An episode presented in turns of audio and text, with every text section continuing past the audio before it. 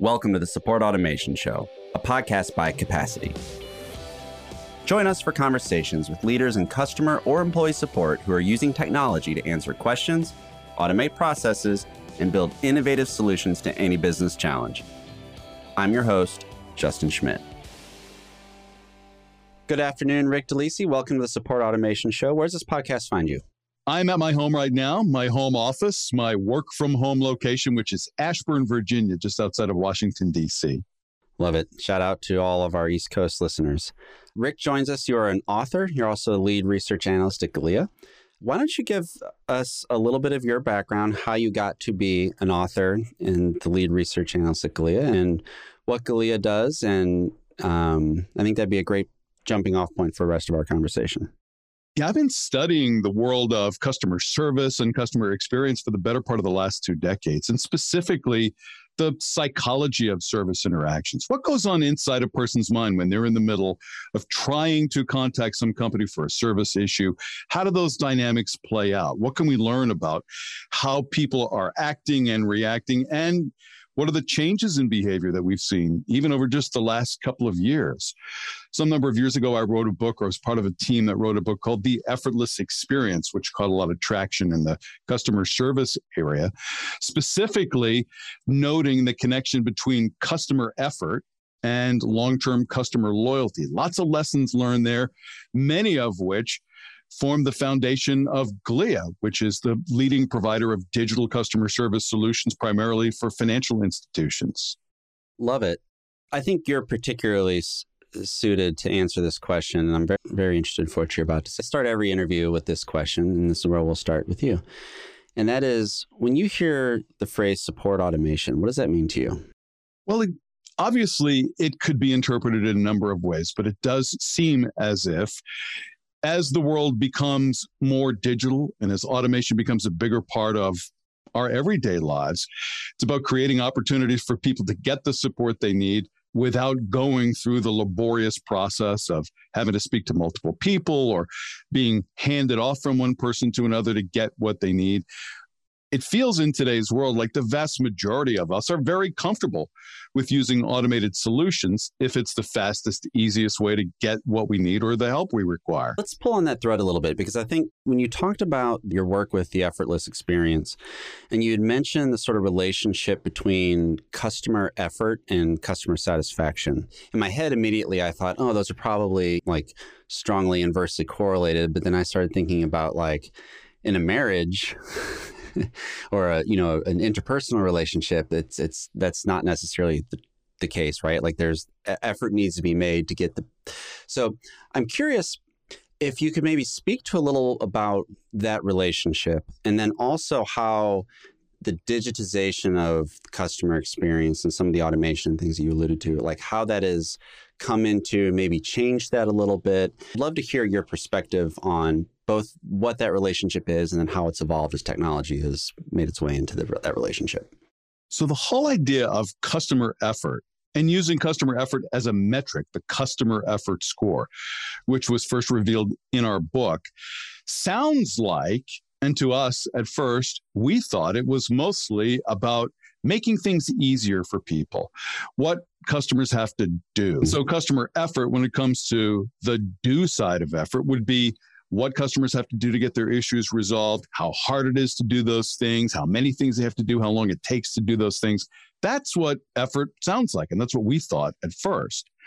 But as we began to explore customer effort more deeply, what we discovered is what customers have to do only forms about one third of their impression of the effort that was required to resolve an issue.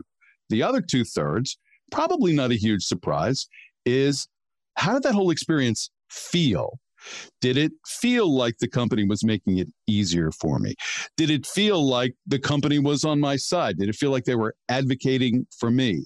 Did it feel as if they were doing what they could to get me to the other side of the issue I have in the fastest, easiest possible way? So the feel side of effort turns out to be far more important even than the do side. Mm. That certainly plays out in today's digital world the vast majority of us, anytime we have any kind of an issue requiring support or customer service, go first and foremost to a website or app. our data shows about 84% of customers go first to a digital property. Then the question becomes are they going to be able to resolve their issue fully in the digital channel that they first chose? In some cases, the answer is yes. And when that happens, when a customer is presented with a self service or self support solution that's right there on their screen and easy to access, that's a beautiful, low effort, high loyalty experience. But we both know that, especially when it comes to service, there's a lot of issues that can't be fully resolved in digital. And so, what happens then? And we all know what happens then. You, as a customer, have to stop everything you were doing and start all over again by finding and then dialing a phone number and going through the whole IVR process and the whole authentication process all over again for a second time, leading inevitably to a high effort experience. Yeah. Yeah. The classic speak to an agent. Yes. Speak Representative. Yeah. We've all Zero. said that. Yeah. Yeah. no one's ever said that word with a smile on their face. No, that's that's exactly right. And it sets up this unfair sort of asymmetric um, interaction with the agent on the other side, right? Because that person picking up the phone, like they haven't just had some shitty experience where they didn't get what they want resolved, right? They're just doing their job. So, like you, like the, there's an immediate sort of defensiveness or immediate whatever it is that that goes into the conversation with kind of the wrong energy. And it's interesting when you say like the, the two thirds of that effort are um, sort of the feel. And I think that feel and that emotional connection that companies make with their customers is something where that's best managed sort of across the buyer journey and across the touch points that we have with organizations, right? It's not just that interaction with the agent when for whatever reason you have to gracefully hand off to a human. It's the brand experience up to that point. One thing that i think is interesting about what glia does and you know we do a lot of similar work here so i think we're both qualified to speak on this topic is the interactions beyond simply the chat or the phone call right? So like i know co-browsing is, is a big part of the glia platform. How do you view the intersection of these different types of support and customer experience technologies, right? Like it's not just the IVR and, you know, the agent call routing and all that stuff, right? It's it, the CRM, the order history, co-browsing or session replay data or, you know, a AI versus a chat, all the different stuff that we have available how can leaders manage all those different pieces of technology and the intersection of them and still provide the room for that emotional connection that makes up two thirds of the effort that you mentioned? In my experience of working with hundreds of service and support leaders, and by no means am I blaming anyone for this, but the deeper you get into that profession, the harder and harder it is to truly be customer centric. You know, every company in the world says we're you know completely dedicated to our customers. We're obsessed with our customers. We're all about our customers. And in reality the vast majority of work being done by service and support leaders is internal. Systems mm. technology people issues budgeting concerns. And it becomes harder and harder to do the most important thing when it comes to being customer centric and that is to think like your customers. Mm. If you spend a lot of time thinking about your customers, you're really not being customer centric. But if you start to put yourself in the customer's shoes, remember, in the vast majority of situations, the customer doesn't want to have the issue that they're having it's an interruption to their lives. Their number one goal is just to get back to where they were before the issue came up in the first place. So, thinking about channels or even thinking about technology, that's not what the customer's doing. The customer just wants their problem to be over with as fast and as easily as possible.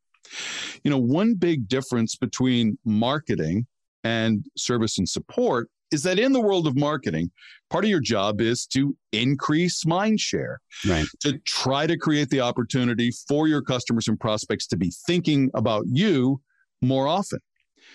But in service and support, isn't the goal really to create the opportunity for the customer to stop thinking about you. The minute your problem is over, it's been fully resolved, and now you're back to normal. It's almost as if the best outcome would be you don't think about the problem ever again, as if it never happened in the first place. Right. But the higher the degree of effort required for the customer to get their issue resolved, the more they are thinking about not just your company, but the problem. So the key then becomes what can companies do to create the type of experience for each individual customer that has them back up on their feet, back to the rest of their lives, and create the minimal impression? Mm. And is that minimal impression, that frictionless experience. It's, it, it's interesting when you say that. The first thing that popped into my head is like the famous adage and optimization that Google famously, you know, they've changed a little bit as they've the librarian has become more of the lib the book, but like you spend the uh, Google's successful when you spend the least amount of time on google.com as possible, right? Like you you type whatever it is you're looking for, you click on whatever it is that that answered you or got you what you're looking for and you don't go back to Google until you need something else. Things have changed as they started having their own, you know, travel listings and shopping listings and now they're wanting you to spend more time on the domain, but the I think the in, initial impetus is similar to what you're saying in that like the best customer journey, the best customer support and customer service journeys are the ones that either A, don't have to happen at all, or B, if they do, are kind of over before you sort of even realize what happened. Is pivoting to the title of the book um, behind you in your Zoom background there, digital customer service. Is that speed to satisfaction part of what makes true digital customer service, or am I seeing this slightly differently? I would love to to unpack digital customer service and what that is truly. Yeah, the term speed or speed to resolution is used frequently by those of us who are on the professional side but one of the things I've learned is that speed, as measured by a stopwatch or a clock, is greatly overrated. Hmm. You know, if a company was to measure the difference between a four minute interaction and an eight minute interaction, that's a 2x difference. But the vast majority of customers couldn't tell you the difference between four minutes and eight minutes. But what they could tell you is did I have to repeat myself? Did I have to take multiple steps just to get what I needed? Did I have to start all over again? Did somebody ask me a bunch of questions that I'd already answered previously on the website as if I'd never been there before? So the number of minutes is way less important than the degree to which the interaction begins and ends with forward motion and in context. Interesting. Interesting. And in digital customer service, what is different about being successful in digital customer service versus being successful in customer service 20 years ago? Well, again, the vast majority of people who have a problem go first to a website or app. So that's the biggest difference. That's been increasing over the years. And certainly that spike has gone upward ever since the beginning of the pandemic. We've all experienced that. We all now live on our screens all day, every day. So the question becomes can a customer completely resolve their issue on their own screen? Now, here's the thing self service has moved forward in leaps and bounds. There's so many more things that we can do with all the companies that we do business with in self service and in an automated way. But you and I both know there's always going to be some issues that require some degree of live intervention. Hmm. But in our book, we describe the DCS model, which Glia is a creator of, which always starts on a customer screen, whether it's a laptop, a tablet, or a cell phone, a smartphone. And if a customer can completely resolve their issue in self service, that's a great and perfect experience. But if live help is needed, it doesn't have to occur through a separate phone call. That mm-hmm. live interaction occurs right on the customer screen where that customer started their whole journey. So, again, imagine you get somewhere down the road of trying to resolve your issue or getting the information you need. Now you realize I'm going to need to speak to somebody. But what if the somebody popped up right on your screen and the somebody already knew who you were because you've already been authenticated in the system and already had a strong idea of what your issue is based on your browsing history or your digital body language and was actively working to resolve your issue before the agent or representative even says hello. That's the big difference. Yeah. And that's what it takes to create a five star, effortless experience in today's digital first world. Yeah. It's the, uh, I'm going to work in a weird topical analogy here, but, um, you know, we had pretty much, I don't know if you're, you're a fan of the game, but pretty much the best weekend of NFL football ever. Uh, Every minute of it. Same here, like best four games of football uh, ever. But you know, the perfect pass is always the one that is that leads the receiver and land, you know, hits him right in the numbers. And that is what some of this digitization, digital transformation CX has done is enable the agents to sort of perfectly receive the handoff to your point where, you know, you're not taking a you're not starting over, you know, just because you said to switch channels or the uh, automation failed. You, you, used a really interesting term, and that was uh, digital. Was it digital body language on screen? Yeah, body language. That was great stuff. Double click on that for me. Sure. So digital body language is simply understanding what has this person been doing during this session? Where have they been on your site? Have they started to engage in any processes or filling out any forms or clicking any selections? What does it look like they're trying to accomplish? And so one of the graphics that we use at glia is that red circle with a slash through it the universal no symbol. And in the middle of the circle are the words how may I help you? because in the DCS model, the agent never has to ask, Who are you? and How may I help you? because they already know both of those things. And when a customer is greeted by a person on their own screen who already knows who they are and has a strong idea of what they need, it changes everything about the way the whole interaction feels. Yep makes a ton of sense. And this, again, reminds me of, of, a famous Googleism, and that is the concept of pogo sticking, where if you search for something and you click a link and you hit back, the browser's back button, and click on a different link, you're, you're pogo sticking back to the results. And it's a signal to Google that, like, the results that they have shown are not necessarily what that user wanted for that particular query, right? That is a artifact of the digital journey that they incorporate. And you're exactly right. In a modern web first world, especially if your product lives on your website, right? This is key.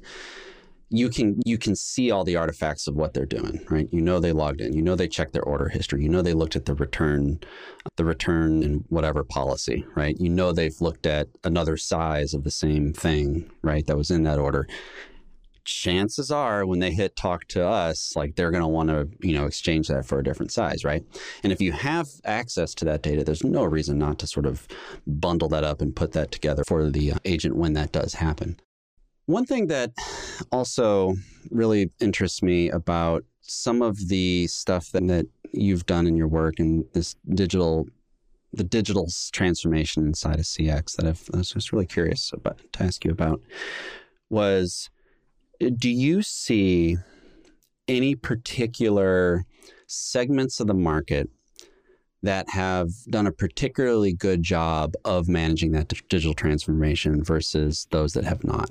Whether that's like by industry, by businesses, B2B versus B2C. Like, is there any, if we're sitting in the marketplace as support leaders, like, what's a category that gets this really right in general that we can model some of our um, business after.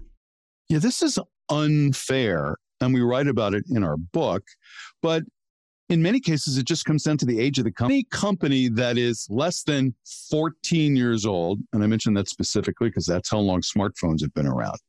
Any company that's less than 14 years ago old is probably much more likely to get digital transformation right. Because for many of those companies, it isn't even a transformation at all. You know, if you invented a company right now today, of course, your entire digital platform would be the basis of your entire interface. You probably wouldn't even have a call center. Why would you? If you could, you'd resolve everything through a digital channel. But the vast majority of companies that are older than 14 years old began their life as a service or support organization with a telephony based model. And now, through trying to modernize or trying to digitize, have ended up somewhere in the middle of some hybrid model we call it the bolt on model, starting with a telephony based call center service operation or support operation, and then adding digital features and functionality on top of that. By the way, that's better than not adding digital features, but in no way does that replicate the digitally native companies that invented themselves with today's customers and customer behavior in mind. Yeah, it's one thing for Casper mattresses to, you know, undergo a operation to embrace digital customer service, right? It's an entirely different thing for the Bank of England or the Bank of Scotland or something that's been around for 400 years to uh, to sort of unravel all that and move into a digital world. One of the things that comes up from time to time on this show, and we haven't completely gracefully made our way here, so I'm gonna I'm gonna jump cut a little bit, but I'm the host. I get to do that, and that is uh, automation and digital tooling inside of organizations. Like you're right, as a consumer, uh, some you could argue, and I think you could argue, you could, we could take either side of the argument that, like, as a consumer, you don't necessarily care if you're talking to a chatbot or a person. You don't care if you're, you know, you just want your order resolved you want your issue resolved. You want to be moving on to the next thing. But whether or not that's true, one thing that's definitely true is that the people that work in the customer success, service, and experience roles, digitization and AI especially can be seen as a threat to what they're doing, right? I mean, obviously robots inside of factories and assembly lines displaces Uh, displaces work and has been for a while. In the knowledge work, you know, I'm using scare quotes here, white collar environment of a lot of this stuff, we haven't necessarily seen a complete automation displace, you know, completely displacing people yet, but like it's easy to kind of get there. My question to you is how can leaders manage some of that like manage the fear, maybe manage some of the trepidation, get buy-in from their, their team when they're bringing in some of these digital customer service and automation practices. So, one of the things that we write about in the book is that while it seems to make logical sense to be fearful of automation or to feel like the robots are taking our jobs, that's a common sentiment.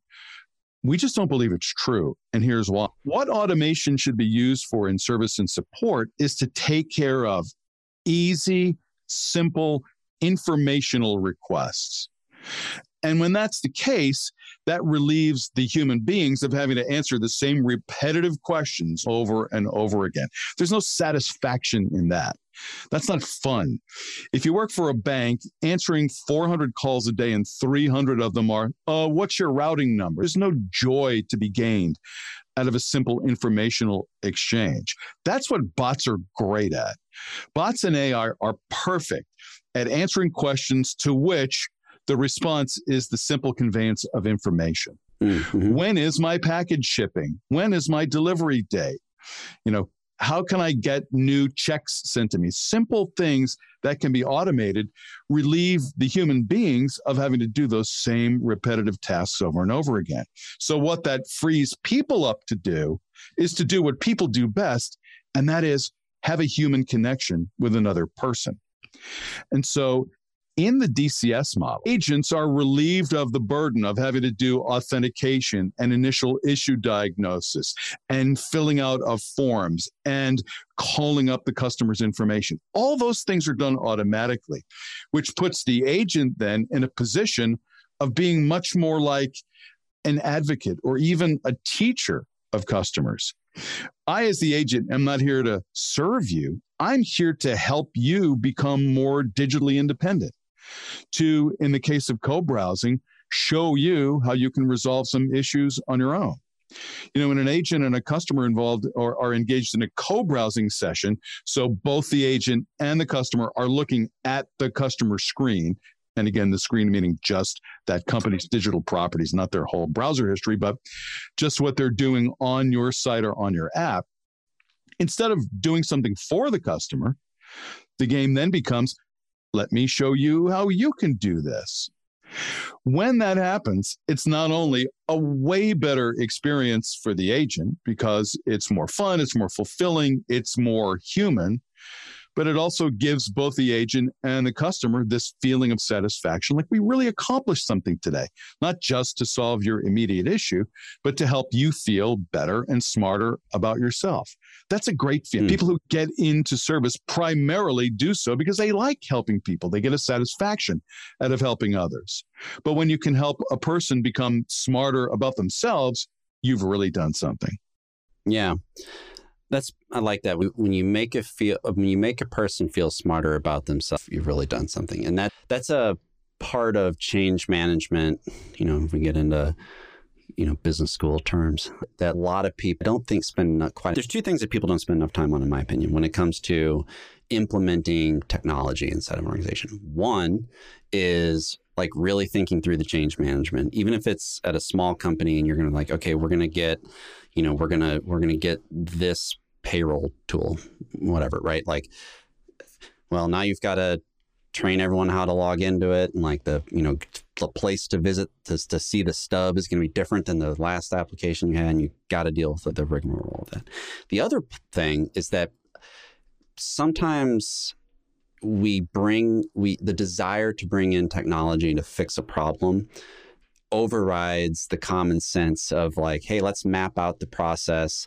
Let's like work backwards, you know, start with why to quote Simon Sinek, like, what are we trying to accomplish here? Let's lay out the actual workflow that that we're looking to, you know, transform and and bring you know technology in somewhere and you might find that you know you have a good old fashioned process design problem more than you have a technological gap somewhere right so you're, but you're right. Part of the journey to bringing technology into a support organization and getting that well adopted is to show and make clear that this is going to make you better at what you do. And if it's not going to make your agents and your staff better at what they're doing, then you're probably kind of looking at the wrong tool in the first place, right? Because if they're successful, the customer's successful, and that's ultimately what matters here. This has been a this has been a wonderful conversation, Rick, and I can, can hear, listen to you um, wax philosophical about digital customer service forever. But thinking about the future, and I know you guys just finished this book, so like your brain's probably just chock full of where things are headed. Based on you know, 20 years ago when you got into this business, and you know, I know you spent time at um, um, one of the big analyst firms, and you know you've also uh, been an author for a long time, so you've been thinking about this for a long time. Where what excites you the most about the future of support automation, digital customer service, and kind of where we're heading? I've been thinking a lot lately about how we humans use the telephone, and more importantly, how we don't use the telephone. Think about this for just a second. I don't want to try to guess your age, but you're probably old enough to remember Moviefone. Remember Moviefone? Oh, yeah. Calling a phone number to find out what time various motion pictures are playing at your local theater. If you describe that to an 18 year old kid, they'd look at you like you had lobsters coming out of your ears. Right. That just seems absurd. I'm old enough to remember when we used the telephone for time and temperature. Can you imagine calling a phone number today to find the time and the weather forecast? We used to use the phone for sports scores. Remember sports phone? Oh, yeah. For stock quotes. I went out with a girl once who used the telephone to find out her horoscope, which didn't always work out that well for me, just saying. But the way we use the telephone is so drastically different. We don't use the telephone anymore for information or for service. When's the last time you called an airline to make a reservation or called a hotel to make a reservation? We just don't use the phone right. in that way anymore. And yet, still to this day, every year, US companies alone receive over a billion customer service phone calls. So, what's the future of service and support? It's a future that doesn't involve the telephone at all. I love it that's the kind of like stake in the ground thought leadership that we come to this podcast for, Rick. So, in a world where there is no telephone, now I want to be very clear. You don't mean you don't mean an absence of voice communication. You mean that's the biggest myth. Uh, that is the number one myth of digital customer service is that it means eliminating human voice to voice contact forevermore. Now the reality is many issues don't require any live contact. And again, correct. Yeah. A self service interaction that completely resolves my issue in the fastest and easiest way, that's an effortless experience. But in a situation where it makes sense to talk to a person, either because I'm not entirely sure what I want or how to describe it, or some degree of diagnosis or iterations required. I'm not aware of all my options, or even more importantly, I'm not confident that I've done everything exactly the way I was supposed to and that I'm going to get exactly what I want. When the need arises for human contact, if it happens in the context of the interaction that I was already having on my own screen, and I can have a human to human conversation without having to stop what I was doing and start all over again on the telephone, that's a low effort digital experience. And that's what our book's all about. Love it. Yeah, I, I do remember Moviefone. I turned 41 here in, in, in about a month. Uh, and it's funny, as you, you were saying that, I, I specifically remember, it's just really interesting thinking about this. I had, I remember calling Columbia House, you know, to, to like, because I had an issue. You know, I got my 10 CDs for a dollar or whatever, and, I, and there, there was something wrong with, with it. I remember calling Columbia House, and this was in 1990, whatever um, 94, 93, 95, somewhere around there. And like, you know, going through this whole thing and, you know, then like you wait two weeks or whatever, and then the, you know, the right CD gets sent to you. And then not too long ago, like last week, two weeks ago, maybe, I forgot to cancel a Spotify trial. I'm a, I'm an Apple Music guy, not a Spotify guy, but I took three months of free Spotify. I was like, oh, let's see what's, you know, if it's worth switching. And I forgot to um, cancel the thing in like five taps of my thumb, I resolved my sort of issue with the Spotify subscription. And like it might have been 15 or 20 seconds of my day. Right. And it, was done. And contrast that with, you know, 25 years, 27 years prior, you know, getting on the horn with uh, Columbia House and speaking to someone on the phone and like writing shit down and doing all this stuff that we just don't do anymore. I like that. The phone is going to go the way of the dodo with, with customer support and the true digital customer service ecosystem. You're channel switching and medium switching, but you're remaining on the same single screen. I love it. That's great stuff. This has been a hell of a conversation, Rick. I really appreciate your time. Let's end with my quick fire round that I end every uh, interview with. I still haven't come up with a catchy name for this, but as longtime listeners to the, it's ridiculous. As people who listen to the show realize part of the brand of the quickfire round is me talking about how it doesn't have a brand yet. But um and I'm going to give you a layup here. Actually no, I'm going to challenge you on this. The question is usually what book do you most often recommend to people? You don't get to choose one of your own though. What's a book that you often recommend to people in this space? Is Fred, Fred Reichheld's The Ultimate Question. Hmm. For anybody who's been around NPS, if you haven't read that book, you probably don't understand NPS nearly as well as you think you do. So many companies use NPS and they use it incorrectly, according to Reichheld himself. Net Promoter Score isn't really about recommendation or advocacy, even though the question is, how likely are you to recommend us to a friend or colleague? Hmm. NPS is really about your own personal loyalty to that company. And so, what Reichheld learned is that if we just ask you, hey, how likely are you to remain loyal to our company? Your answer to that question isn't very well correlated with your future loyalty behaviors. But if we put you in the mindset of thinking about how your actions and opinions influence other people, you're more likely to be more transparent about your own loyalty. And so NPS is very much just about that person and how likely they are to continue wanting to do business with your company. And more importantly, it was never meant as a dashboard number. You know, how many companies are so prideful? Our NPS went up from a plus 15 to a plus 25. First of all, if you understand the math uh, of the system from minus 100 to plus 100, a 10 point jump could be accomplished in a thousand different ways. And so right. the number itself isn't meaningful. But the point of asking the question, how likely are you to recommend us? gives you clues as a company as to who you ought to be doubling back with to learn more about what happened during their experience that made it memorable, positive or negative. So NPS, much like the customer effort score is designed more as a detector of potential future disloyalty rather than as a single metric or some kind of a scoreboard system to tell you how well you're doing. Love it. And we'll um, give the answer that um, if I would if I would have let you promote your own books, give um, another book that that we recommend here is Digital Customer Service as well as the Effortless Experience. You have been around as a you know your time as an analyst and time as an author you've talked to a lot of you've, talked to a lot of, of, leaders and a lot of like impressive people and a lot, a lot of high output individuals. One of the things we do here at capacity that um, in fact i'm going to be doing it in a couple by the time this episode airs it already i'd already done it but i do an annual productivity tips webinar rundown. I think it's going to be like 40 something this year. I'm going to, I'm going to have my work cut out for me, but I'll just drink a lot of coffee. I'll get through it. Um, but of all the different like productivity tips and hacks and best practices and stuff you've collected over the years, what's one that has really stuck with you that you'd recommend people try to adopt?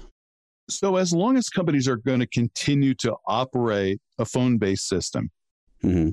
think about where your phone number is for customers to be able to call wherever that is on your website. And by the way, that's a whole debate. Should your phone number be right there on the home page? Should it be one click deep? Should you try to hide your phone number? That's a whole interesting discussion. But no matter where your phone number is on your website or app, shouldn't right next to your phone number, shouldn't there be a little box with, let's say, three buttons? And the box says, hey, you're certainly free to call us. But if you're about to call us for any of these three things, click here and we'll resolve it for you right now without having to make that phone call. Mm. So, one of the rules of customer service, and tell me if this is true in your world as well, we call it the 80 20 rule 80% of your incoming volume is typically taken up by the top 20 issues. Yeah. So, shouldn't the easiest things that a customer could resolve entirely on their own while they're on the website be right there next to the phone number? It's a great thought. I might even just do that as a just my own sort of calendar and time management, right? my if anyone ever emails me a question, I'm going to auto respond with, "Does this have to do with like?" right. Um, yeah, it's like the ultimate out of office message. It, uh, exactly. But exactly. beware of that. Now you become replaceable. So. Well, I always tell everyone who works for me, if you can optimize yourself out of a job, then you're going to get promoted. But um, if you could recommend any like community LinkedIn group, um, you know, any sort of place for people in the CX world that, to gather and share knowledge, what's a good one? We were mentioning before because you live in St. Louis, the work of Shep Hyken. And Shep is the most prolific author in customer service and customer experience. Jump aboard his train. He's been thinking about the psychology of customer interactions his whole lifetime, and nobody is better at humanizing this profession and at helping each of us understand the psychology of everyday people better than him. So jump aboard the Shep Hyken train sometime, and you will come away feeling like you understand people better than you ever have before. Yeah, I'm gonna have to uh, track him down in a Cardinals game or something, and yeah, um, love it. Uh, Rick, this has been a hell of a conversation. I can't thank you enough for your time. Uh, on our way out, uh, if people want to know more about you, some of your books or where should they go to find out that information? Yeah, the GLIA website is full of information and videos and case studies and white papers and so full of interesting stuff for anybody who's in this space. So it's just GLIA, G L I A dot com. And our book is Digital Customer Service, and the book webpage is digitalcustomerservicebook.com. Rick DeLisi, thank you so much for your time and coming on the Support Automation Show, and I hope you have a wonderful day. Thanks. It was truly an effortless experience. The Support Automation Show is brought to you by Capacity. Visit capacity.com to find everything you need for automating support and business processes in one powerful platform. You can find the show by searching for Support Automation in your favorite podcast app. Please subscribe so you don't miss any future episodes. On behalf of the team here at Capacity, thanks for listening.